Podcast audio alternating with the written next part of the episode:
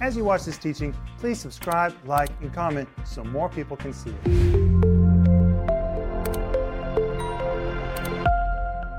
Welcome back to Home Group. My name is Rick Renner, and I'm here with the illustrious and beautiful Denise. And one of our home group members wrote to me and said, I love your home group, but it's more attractive when Denise is there. And I agree. That's the truth. And Denise, you look really pretty. Thank you, Rick. And I'm so glad to be back. Isn't it good to be home? Oh, it's wonderful to be home. No be place like home. no place like home. You were out being a grandma. I was. Thank you, Grandma. You're welcome, Grandpa. Joel, welcome to Home Group. Welcome to We're going to have a good time tonight. That's the truth. We've been talking about how to help people who are in trouble. And I think we all know somebody who's in trouble. And I've really enjoyed these these last two home groups, and I'm going to enjoy tonight also. Oh, me Well, too. in front of us, we have an example of people in trouble. Yes. That's true. people that have been displaced. And you know, in all the years that we've been talking to you, we've never made a project like this. We, we never have, not one time. But right now, it's really urgent, and we need to do what we have to do. So, all hands on deck, and we're doing what we can to help people that have been displaced. This is a gospel moment. And if you want to be a part of this project of providing relief to people that have been displaced, just go online to our main website page. You'll see a place you can click, open it, and read all about it. There's many ways you can participate, and if you've already participated, we're really grateful. Thank you. But on the regular TV program this week, we're offering Denise's book called The Gift of Forgiveness. It's small, and Denise, you got to lay hands on me that I will be able to write a small book. Rick, I don't think I will. You know, I just wrote a, I just wrote another book. Do you realize I'm writing all the time? In 1978, the Lord said, "Write, write, write. I'll bless what you write." Well, I can't do the blessing part, but my job is to do the right. So I write every day. I write every day, and I just finished a new book called "Apostles and Prophets in the Past, in the Present, and in the Last Days Church" to bring a balance to this issue of apostles and prophets. And Denise, when I started that book, I thought. I don't even know if this is going to be a 200 page Yeah, book. That's what Well, you guess told me. It's 800 pages. It is an 800. I just don't know how to do a small book. But when I begin to write a book, I just want to be thorough with people. Yeah. Because we're told in James chapter 3 verse 1 that those who teach are going to be more strictly judged. So when I begin a subject, I just I just want to be complete. I want to answer every question, answer every argument, make sure I, it's really clear and help people have something they can trust. So it just grew. Anyway, I write books every day.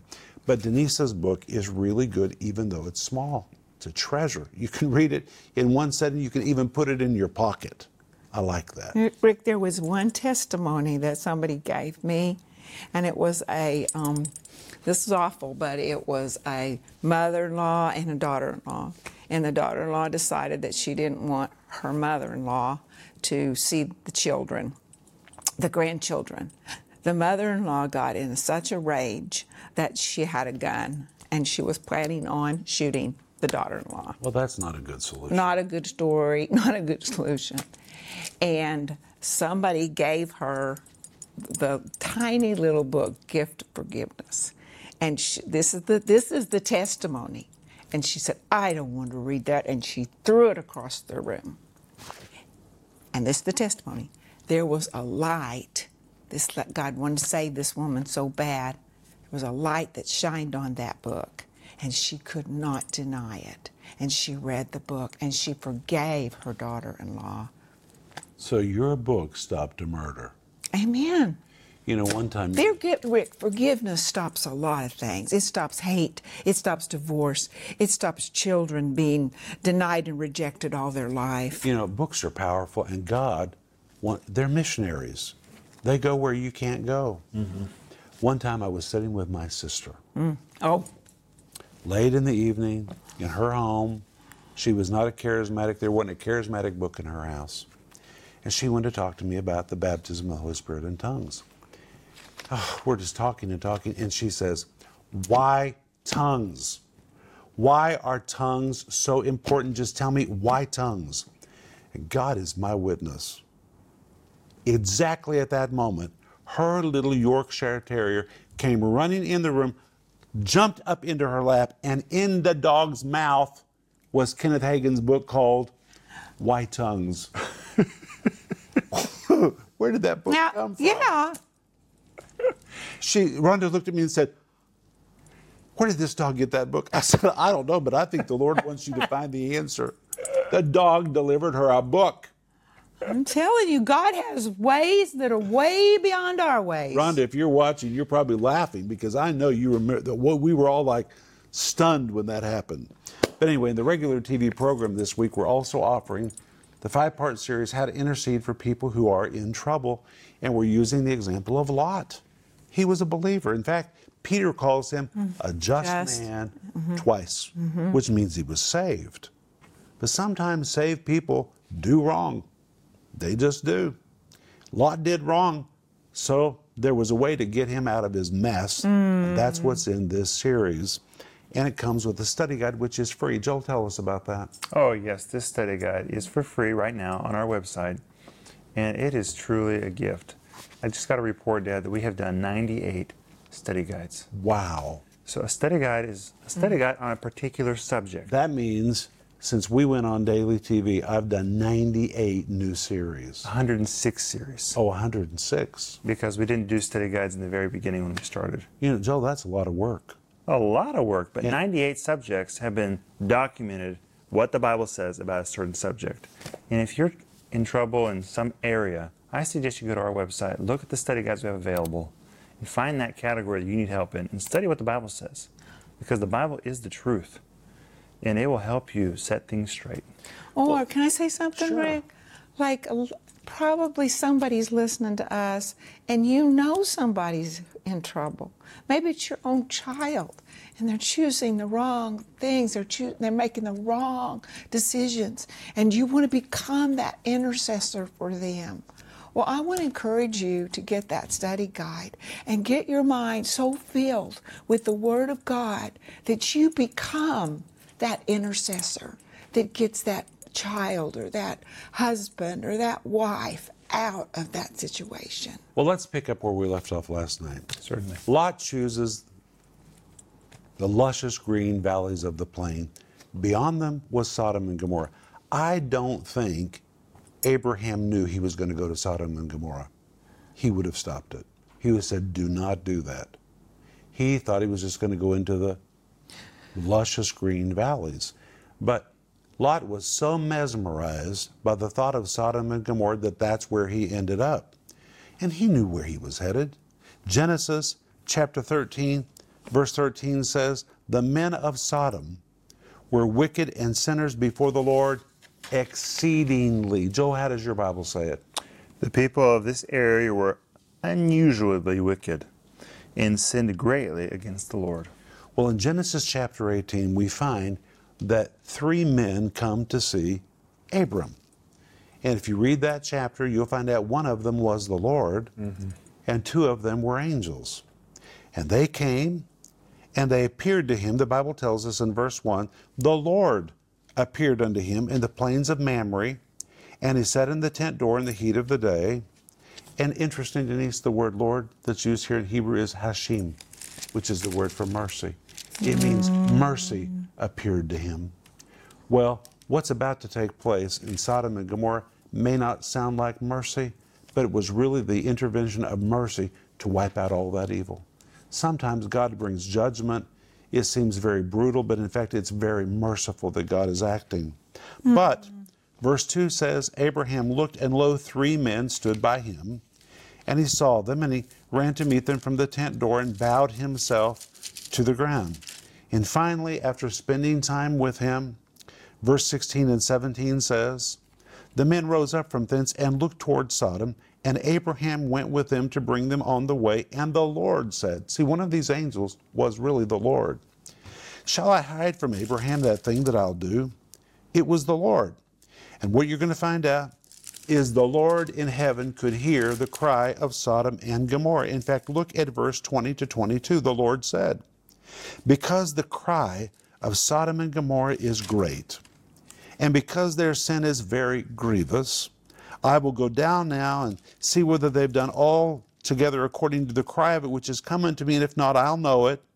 And the men turned their faces from thence and went toward Sodom, but Abraham stood yet before the Lord. But notice, it says, Heaven heard the cry of sin. And when you study Scripture, you find that all the way in heaven, there are three things that heaven hears. He hears the cry of faith. This chapter teaches us that God can hear the cry of sin. He can. So when a society becomes exceedingly sinful, heaven hears it. He hears the cry of faith. We also know from Exodus chapter 3 that when God's people are suffering, He can hear the cry of their suffering. The Bible says very clearly, heaven can hear these three things. Let's make sure that from us, heaven's not hearing sin. Pray to God that we're not suffering. Let's pray that heaven hears the cry of faith. Amen. But basically, the Lord said, I'm going to dispatch these angels down the hill. Now, there they are standing on the edge of the hill. In the distance, you can see Sodom and Gomorrah, the five cities of the plain. And the Lord says, I'm going to send these angels on a trip to investigate these cities to see if the cry of the sin could possibly be as bad as it is. Now, does that mean God didn't know? Of course He knew. But God always gives opportunity to check things out. He gives people an opportunity to repent. So God was just taking extra steps before judgment came. And aren't you glad that God does that? He is Hashem, He's mercy. So He dispatched them. But the Bible says Abraham stood yet before the Lord. You know why? Because Abraham knew his nephew was there. Abraham knew his nephew's family was there. Abraham knew huh, the cry of Sodom and Gomorrah didn't even come close to how bad it was. And history tells us there was so much perversion in Sodom and Gomorrah, Denise, that beds lined the streets. So people didn't have to wait to get home to have sex. They could just stop anywhere on the streets to have it. It was totally, totally perverse. They were wicked sinners exceedingly before the Lord. And again, there is a whole new theological bent today, which is trying to affirm the gay movement. And they said, oh, well, God's judgment had nothing to do with sexual perversion. They were just inhospitable to strangers. Come on, come on, come on. What does the Bible say? And Abraham drew near. Look at verse 23. He drew near. Why? He knew Lot was in trouble. Again. Again. But when you know somebody's about to be destroyed, that's not a time to say, that is just so sad. They are going to get in trouble. That doesn't change anything. Jude, verse 22 says, Of some have compassion, making a difference. You got to do something. The next verse says, pulling them out of the fire. You got to do something to save them, to deliver them. Just wringing your hands or worrying, not sleeping at night because you're so worried, that doesn't change anything. Abraham did go home and worry he drew near. Isn't that powerful, Denise? And he said to the Lord, Wilt thou also destroy the righteous with the wicked? He calls Lot righteous, even though he is not living up to what he knows. He is a saved man, but he's not living right. And Abram says, Will you destroy the righteous with the wicked? And then he begins to negotiate with the Lord. Listen to this verses 24 to 32. Peradventure, there be fifty righteous within this city. Wilt thou also destroy and not spare the place for the fifty righteous that are therein? That be far from thee to do after this manner, to slay the righteous with the wicked, and that the righteous should be as the wicked. That be far from thee. Shall not the judge of all the earth do right? Well, guess what? Lot, Abraham knew there were not fifty. He knew that. But he just didn't know how bold he could be. He didn't know if God would spare the whole city just for a little handful. So he began negotiating, or almost like an auctioneer in reverse. He's whittling God down. Well, he was the first Jew. I say he's Jewing God down. That's really what he's doing. He's starting with one price, but he's really getting down to where he wants to go. And the Lord said, If I find in Sodom 50 righteous people within this city, I will spare all the place for their sake. Well, Abraham knew that he wouldn't find them. So Abram answered and said, Behold, now I have taken upon me to speak unto the Lord. I'm just dust and ashes, but peradventure there shall lack five of the fifty righteous. Will thou destroy the city for the lack of five? he's becoming bolder and bolder. And he said, If I find there 40 and 5, I will not destroy it. And he spoke unto him again and said, Here's Abraham, testing the waters, how bold can I be? Peradventure there shall be 40 found there. He said, I won't do it for 40's sake. He said to him, oh, Lord, please don't be angry with me, and I'll speak again. Peradventure shall 30 be found there. He said, I will not do it if I find 30 there. And he said, Peradventure, now I've taken upon me to speak to the Lord. What if there's 20? He said, I won't do it for 20's sake. And finally he said, Lord, okay, Lord, let, us come down a little bit more. What if there's 10 found there? Mm-hmm. And the Lord said, I will not destroy it for 10's sake. And listen to this. The Bible says in 18, verse 33, the Lord went his way as soon as he had left, what's that next word? Communing with Abraham, and Abraham returned to his place. Now, somebody might say, wasn't Abraham really being audacious with the Lord? Yes, he was. And what does God call it? Communion. The Lord went his way as soon as he left off communing with Abraham.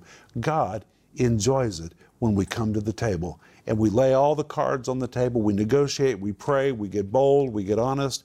And that is why Hebrews 4:16 tells us to come boldly to the throne of grace.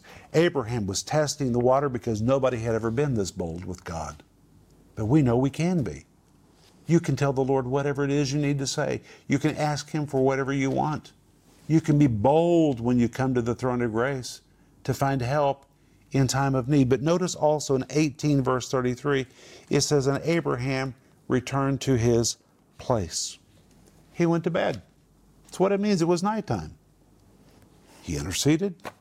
He knows that God is a man of his word. And when the Lord says, I will take care of the 10 that are there, he said, Done deal. Abraham went home and went to bed and did not lose a wink of sleep because he had sealed the deal. Regardless of what happened to those cities, he knew his family was going to be okay. That's the power of prayer. It delivers them and it helps us. Denise? Well, God is not a man that he should lie. And when we have that kind of faith, and we say, God, you said in your word, this is true, well, then it's true and I'm not moving from that, then it brings peace to our heart. It brings joy to us. It brings strength to us because we don't know what to do with our problem.